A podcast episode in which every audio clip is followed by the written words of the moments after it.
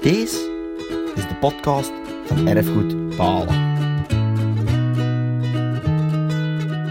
Met allemaal straffe verhalen van vroeger. Zeg, zijn jullie ook zo curieus? Ah wel, we zullen de echte kruiers eens aan het woord laten. Veel plezier en geniet ervan. We weten intussen allemaal wie Doris van Rikske van Doris was. Maar zeggen de namen Sooi van Trees van Nupke, Seppe van Schuppenaas, het duo Den Dikke en De Platte, of Mieke Post jullie nog iets? Misschien wel. Er gaat dus weer heel wat aan bod komen in deze nieuwe aflevering. Gaande van het slachten van een verken tot de lekkernijen die daaruit voortkwamen. Een reuzenpan spek bijvoorbeeld, of pensen met appelspijs. Maar je komt onder andere ook te weten waarom de Huibrechts, een van de bewoners van de Kerkstraat, zijn ezel op een keer in de kar en zichzelf had ingespannen. Bizar. We blijven ook bij de tijd van het jaar. Vorige week was het wapenstilstand. En ook dat gebeuren en de bijhorende fratsen van de jonge Tanneke komen ruimschoots aan bod. Hoog tijd om eens te gaan luisteren naar deel 3 van de cursiefjes van Tanneke Schoofs. En opnieuw luisteren we daarvoor naar de vertelkunsten van Ingrid Diels. Heel veel plezier! De slagerij, de slachterij en ons bakhuis. Het was meestal onze onkel Jeff die ging slachten bij de boeren en bij enkele mensen van het dorp die in Gompel of in Balenwezel werkten en een varken opgezet hadden. Het vlees is immers altijd een dure post geweest op het budget van een gezin, waar er toen bijna altijd slechts één verdiener was. Onze onkel, die van alle taken een pretje maakte, volbracht deze dan ook weer met de nodige sier en humor. Zij het hier wel met nogal een macabere humor. Het slachten van een varken was toen in de meeste huishoudens een feest, vooral voor de kleine mannen. Dat kwam door de manier waarop chefke van Doris zijn ten dode opgeschrevene naar de andere wereld hielp. Was hij niet tevens executeur, toiletteur, begrafenisondernemer en pastoor? Het koeske werd met een vlijmscherp mes in de keel gestoken en dan gewoon leeggepompt. Bloed dat opgevangen werd in een grote tijl of de bazin. Nonkelchef stond er altijd op, een rituele plechtigheid van de begrafenis te maken, zodat hij ongeveer in de kerk zag. Dit natuurlijk tot het groot geleid van de kinderen des huizes en van die van de omtrek, aangetrokken door de wilde, protesterende kreten van het zwijn. Eerst liet hij met een vurige strofakkel verschillende malen rond de baar, in dit geval een afgehakte deur terwijl hij voortdurend didere didila zong. Maar daar hij slechts de eerste regels van die Latijnse funeraire geplogenheden kende, duurde die ceremonie nooit lang.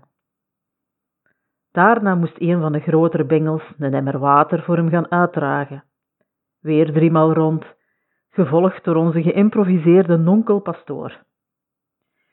Deze doopte dan de keerborstel in het wel zeer profane water en besprenkelde daarmee in alle overvloedige zegeningen het hele geval, al zingend Requiem nae eternam, in veelvuldige herhalingen, want meer kende hij er weer niet. Dat deel van de plechtigheid voorbij trok hij het geslachte dier op een leer of ladder en sneed en kapte het open van boven tot onder, haalde alle ingewanden en nog wat eruit en begon dan tenslotte de huid te schouwen met een brandende strobussel. Dan werd het varken kapot gedaan en in de pekel gestoken.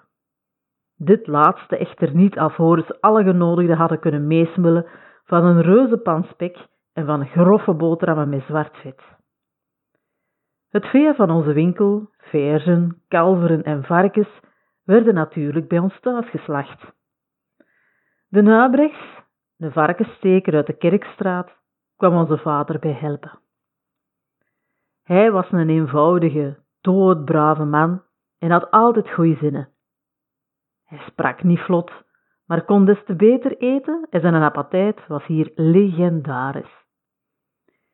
Eens moest hij naar een teerfeest van varkenscarbonade samen met zijn schoonzoon, die wat de kwantiteit van het voedsel betrof zijn schoonvader bijna waardig was.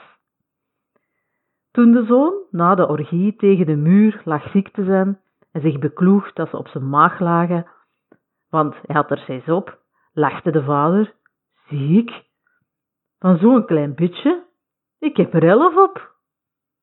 En ieder in Balen kent de geschiedenis van de Nabrechts toen die, om geen proces te krijgen, eens tegen avond en zonder lantaarn zijn ezel op de kar gezet had en zichzelf in het gareel. De schampere opmerkingen van een paar gendarmes die hem vroegen waarom hij geen licht had, beantwoorden met dan moet je aan de vuurman vragen. Later moesten we naar de slachthuizen van Geel, Mol of het Kamp.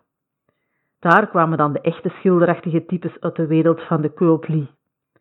Groothandelaars in vlees en slagers bijeen. Een van de meest boeiende was de sooi van Therese van Mupken. Hij was in de eerste plaats grossist, maar hij had zelf ook een biennauwerij.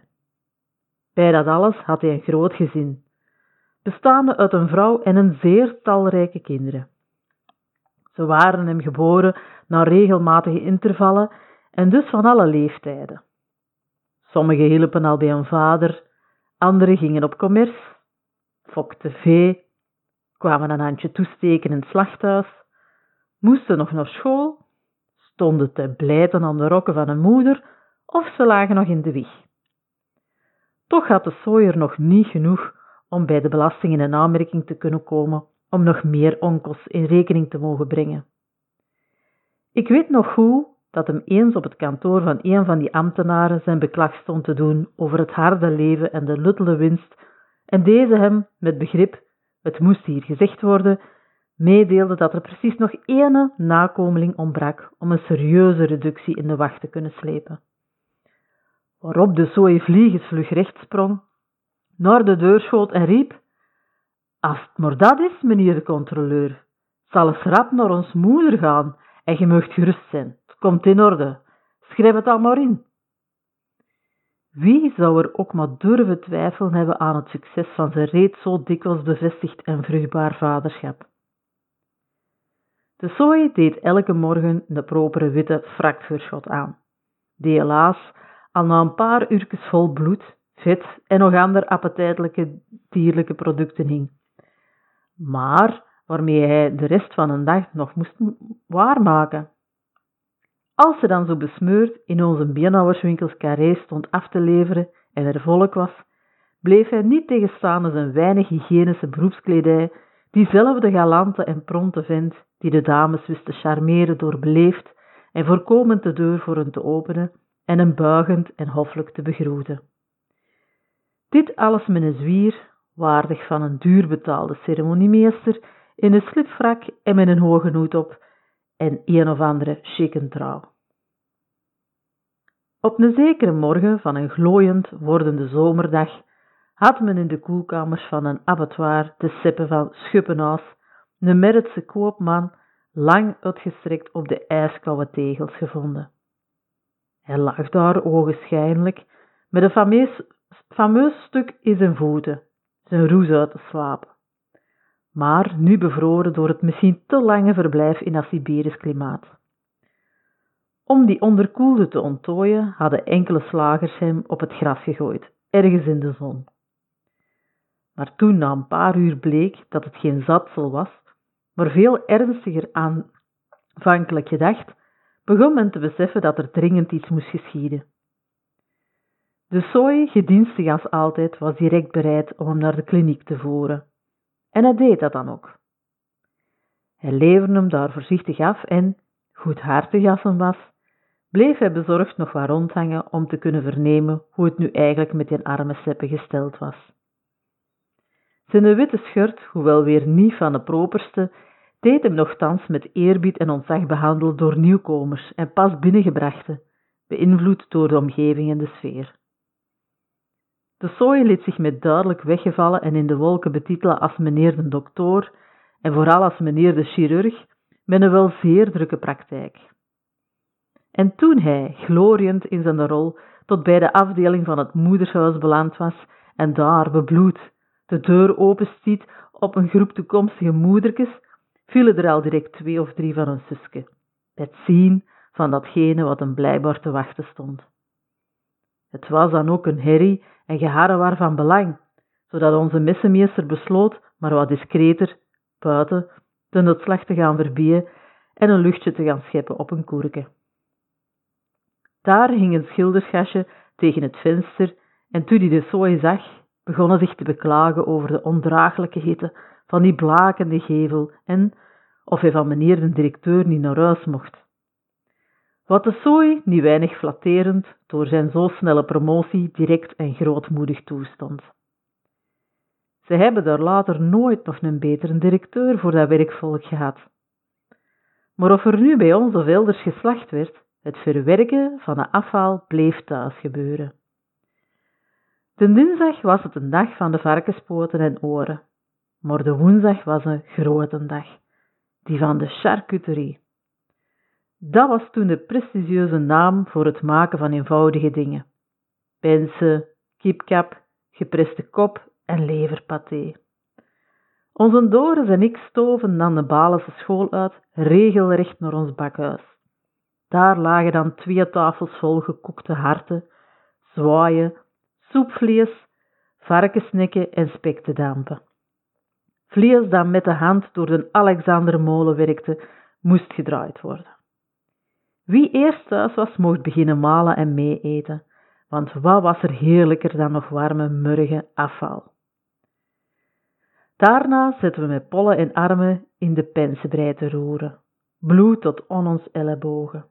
Op het kafoer, een met bakstenen gemetste stoof met ijzeren plaat, die twee openingen had, stonden twee overgrote marmieten kipkap te pruttelen. En wij hadden de zeer verantwoordelijke taak met lange lepels de boeien los te houden. Want als hij aanbrandde, was hij naar de volgende. Ons bakhuis had een zeer laag plafond, waarop een geheimzinnige, zware zolder drukte. Volgepropt met verroeste fietsen, gebezen bloempotten, stoelen met drie poten, uitgeraffelde matrassen en afgeblotte spiegels. Ons moeder had, al die schatten op zolder, alles een keer op onze servituut gesleurd, om het daar door een of andere Balense sudebie te laten ophalen. Maar onze va slipte en hees alles stiekem terug stuk voor stuk naar boven. Dat zou later nog wel eens van pas kunnen komen. Daar er de stilaan meer bij kwam dan afging, begon de zoldering van ons atelier met de jaren meer en meer door te zakken.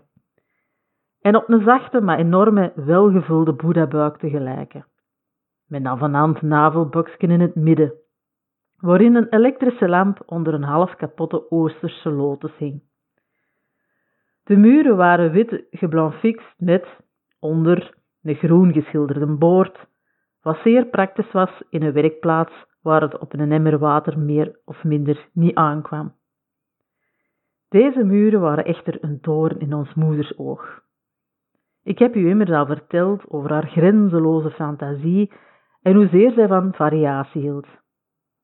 Daar verf raar en peperduur geworden was in de lange oorlogsjaren, had zij het zich in het hoofd gehaald dat bakhuis te gaan behangen. Hoe onlogisch dat ook mocht klinken en in feite ook was.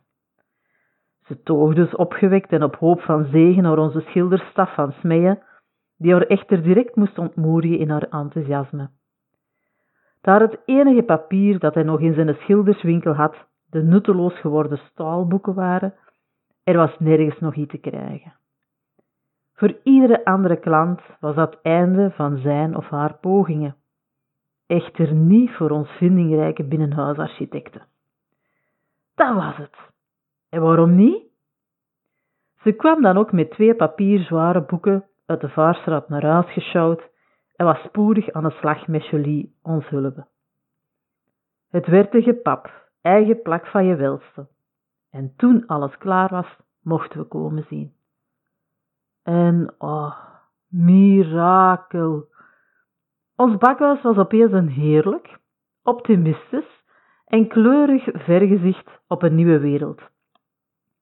Een sprookjeswereld van Hans Christian Andersen, vol exotische vogels, vuurrode bloemen aan de bodem van de Middellandse Zee, schaapjes vredend, vreedzaam grazend op groene Schotse hoogvlakte, statige kastelen in een mini-staatje à la Liechtenstein en roze kesselaar in een Japanse lentetuin. Het werd een wonder daar in die lange, sobere oorlogstijd te mogen helpen werken en poetsen in beloftes van licht, warmte en vrede. En telkens een woensdag weer ten avond neigde, zet ons moeder glunderend op ons kafoor een pan vol met nog warme pensen. Die begonnen dan stilletjes open te barsten van genot en deugd, en ernaast stond de kastrol appelspijs plaasjes te puffen van plezier. Het was alles zoveel beter dan later caviar, kreeft en Franse slakken. Zondag voormiddag in het dorp. Er was voor eerst de zondagsmis. Een gebod. Deel uitmakend van de kerk, deze heilige instelling op aarde, heb ik mezelf altijd beschouwd, dit met alle eerbied gezegd, als lid van een club die regels opstelt voor haar leden, welke die dan ook moesten onderhouden. Ik heb onze voorzitter altijd zeer langmoedig en geduldig gevonden met ons allemaal. Want als je nu ziet hoe sommige members haar verordeningen aan hun laarzen lappen, kan ik niet begrijpen dat ze niet velen van ons reeds lang buiten gebonjourd heeft. De zaterdagavond was er toen nog geen dienst en de hele christengemeenschap, en wie was daar toen niet bij, ging de zondag voormiddag naar de kerk. Wat dan ook voor velen in het dorp bracht en de commerce ten goede kwam. De cafés en de winkels floreerden en daarbij was er alle weken nog een zeer populaire varkensmarkt die de boeren opving als ze uit de kerk kwamen. Een van de Kuipli daar was de Zaander van Meerhout, een pittoresk figuur.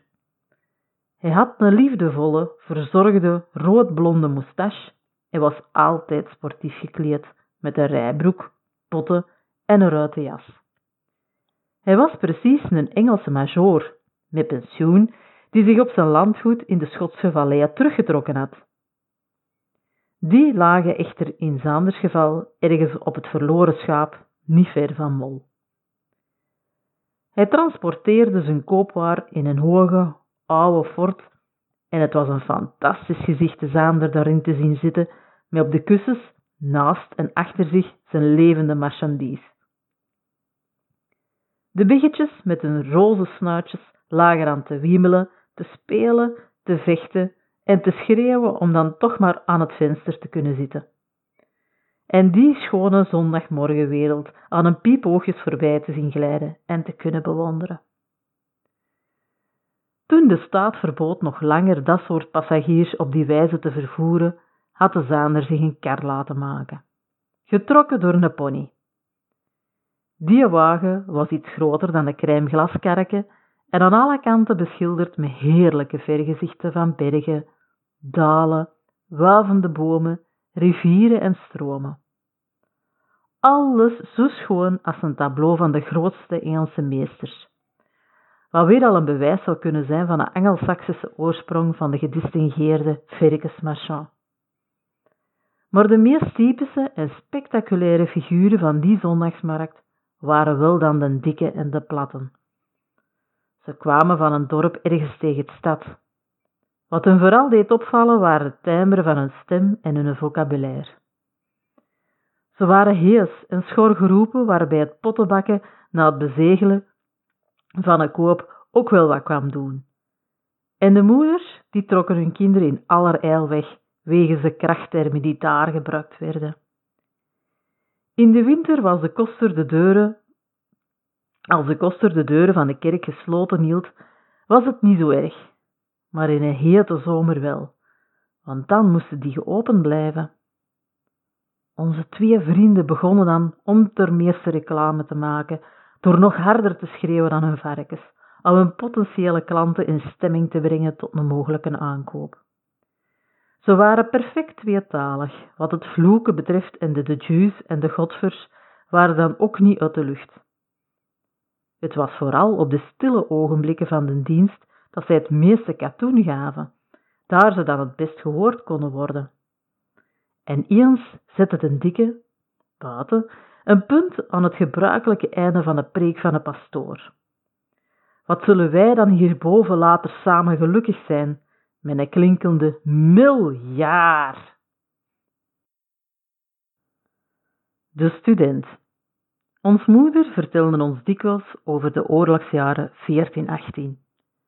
Ze kende talloze gruwelijke verhalen over Ulane, aanstormend onder bepiekte helmen en met een bajonet op het geweer.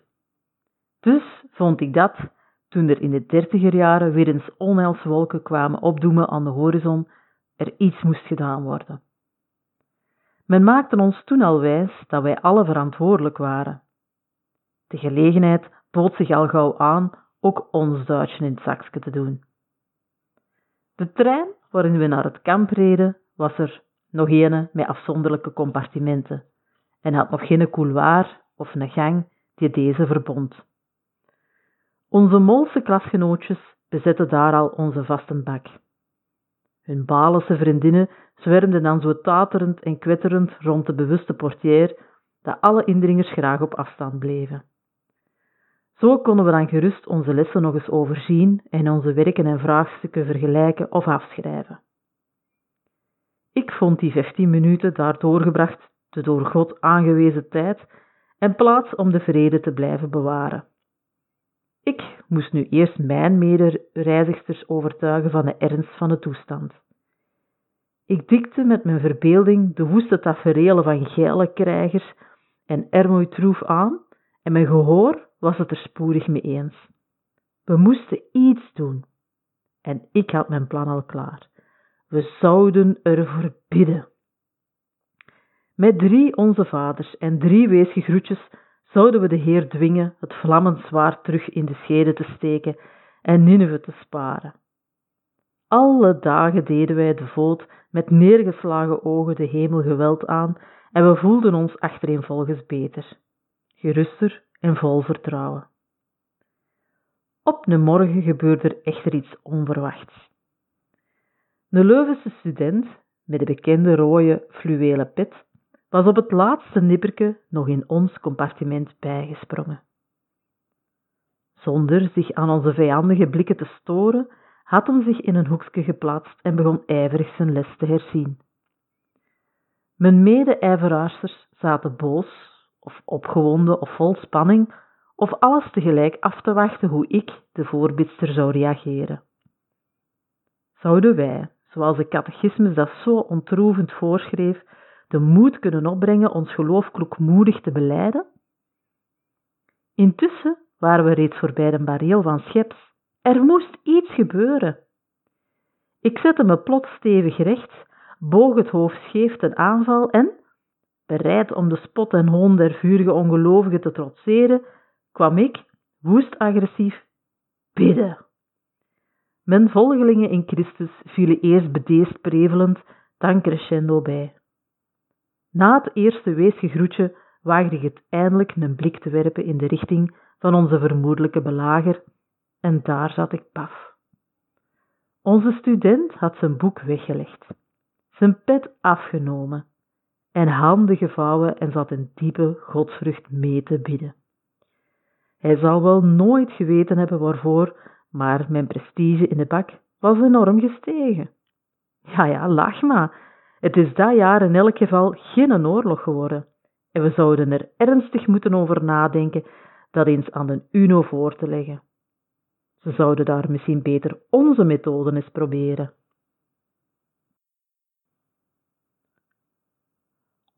Vaderland! De 11e november trokken de scholen van het soldatendorp, van Parade Corvée tot voor het monument van de gesneuvelde aan het gemeentehuis. De woordvoerder stond dan tussen twee dappere stenen leeuwen te speechen, even in het Vlaams, maar vooral en langdurig in het Frans over la Sainte Patrie. Het was alle jaren dezelfde blabla, maar dat stoorde ons niet. We luisterden er toch niet naar en wachten geduldig en gelaten tot het gedaan was. Dan werd er een tenvelde geblazen en werden er kransen neergelegd en we konden eindelijk terug naar huis, een vrije namiddag tegemoet. Er was dat jaar de nieuwe Monsieur Supierre die haar sporen nog moest verdienen. en dus moest tonen dat het met haar anders en beter zou gaan. Op de speelplaats legde ze ons enkele dagen vooraf op, niet zoals altijd in gewone, alledaagse kledij op te stappen in een défilé, maar, gezien het nationaal belang van de ceremonie, in onze beste feestkledij. Moeder Overste had, helaas, zonder mijn grenzeloze fantasie gerekend. Ik vertelde aan mijn moeder dat we, die een elfde, alle in avondkledij uitgedost moesten zijn en dat dit door de school verplicht was.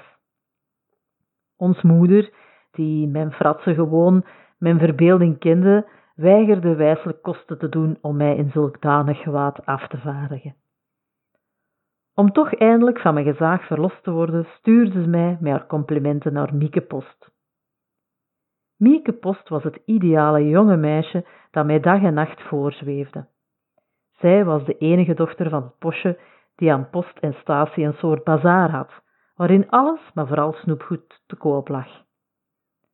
Dat lekkers, op een ronde tafel tentoongesteld, oefende elke morgen als we naar school gingen een kwellende bekoring op ons uit, daar we constant op droog zaad zaten. Om de vliegen te beletten te komen meepikken en een uitwerpselen op de gekleurde suikerbollen, neuzen, witte en roze spekken te deponeren, had Mieke over die heerlijkheden een rozentullen gaas gespreid, die doorzichtig genoeg was om ons te blijven verleiden. Wij spendeerden dan ook het grootste deel van ons zakgeld bij Mieke, vooral aan chocolarepen die een gewikste firma voorzien had van portretten van onze geliefde filmidolen. We verscheurden de omslagen in ongeduldige spanning om te zien of er nu eindelijk een May West midden een rijkelijk gestoffeerde boudoir in zat. De enige foto die nog aan onze verzameling ontbrak. De fanatiekste, gepassioneerde, weer eens teleurgesteld, gooiden repen in colère weg als er weer eens een Tom Mix uitkwam. Die ze al zes keer hadden, maar meestal was er een vruchtbare en gedienstigde ruilhandel die ons album tenslotte dan toch volledig maakte. Wij sublimeerden tevens onze snoeplust en verzamelwoede met wat toen ontwikkelingshulp was. Het zilverpapier bewaarden we voor de negerkes. Ons moeder, die af en toe voor de commerce naar het bal van de Chosteit moest, vertelde veel over Mieke succes op de danspartijkes, over haar vereerders en deze skansen en vooral over Miekes toiletten. Ik trok dus vol hoop naar deze schone toe en legde daar ijverig het patriotische doel van mijn bezoek uit. Mieke, die wel wijzer was dan door een twaalfjarige snotneus een chic avondtoilet te laten verbalmonden en mij toch niet met lege handen naar mijn goede moeder wou terugsturen, verklaarde dat ze nog wel een kostuum van het carnavalbal had. Ik beweerde direct enthousiast dat dit het zeker ook zou doen als het maar lang en kleurig was. En dat was het. Ze had zich precies die winter als een roos verkleerd. En zoals dit zijs bijna overal het geval was, haar travestie zelf gemaakt. Onder een diep uitgesneden mouwloos corsage staken stijve roze tulle volants als blaadjes naar alle kanten uit.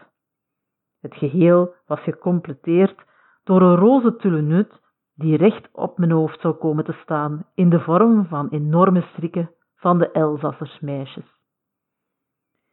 Die geappareteerde roze uitrusting had Miekes bekomen door stof en tullen in een stropige gesuikerd water te steken, waarin een flesje rode inkt had opgelost. Het was geniaal. Ons moeder hief echter luide kreden aan toen ik vier als negieter mij aan haar kwam laten zien. Dit meer nog om het dubbel floris dat ik op mijn lijf ging halen in de mistige wintermorgen dan om het zielig zicht van haar dochter. Een knop in een veel te ontloken staat. Ik beloofde haar in tranen en met succes met een dikke jas bovenaan te doen, en de roos pas aan het monument voor allen te onthullen, en dus vertrok ik op die kille novemberdag onder de grijze hemel naar de trein die ons naar het kamp zou voeren. In de statie stonden alle kinderen met hun schoonste kleren aan, maar ik was de enige verklede. Onze Doris, die naar de school van de broeders ging, verloochende alle banden des bloeds met zijn lichtzinnige zuster. Hij keerde mij de rug toe en trok een gezicht van, met die hebben we altijd van alles aan de hand. En ik begon me stilaan erg alleen te voelen. Op school zag ik direct dat monsieur Supierre iets anders bedoeld had dan feestkledij. De verrassing bleef gelukkig beperkt tot één exemplaar, en dus stapte daar een frele roos die alle beloftes destijds haar mantel in de vestiaire gelaten had, mee op in de stoet. De lucht, die grijzer en grijzer werd, liet niets goeds voorspellen, en onder een van vaderlandse glooiende toespraak begon de regen zwangere hemel te druppelen en dan te gieten, maar dan echt te gieten. Mijn Elzasserstrik zakte langzaam beide zijden van mijn hoofd jammerlijk ineen en plakte als ezelsoren tegen mijn wangen. Over mijn gezicht, mijn hals en mijn armen liepen de gesuikerde regen in roze strepen en de bloem sloot haar kleverige blaadjes rond mijn benen, zodat ik zelfs niet kon lopen om naar de reddende vestiaire van de school te vluchten. Het wrak dat die middag de trein terug naar Balen nam, had niks meer van een roos in de morgen, en het jaar daarop zei de zuster, schoon kleren, maar geen vleeskledij.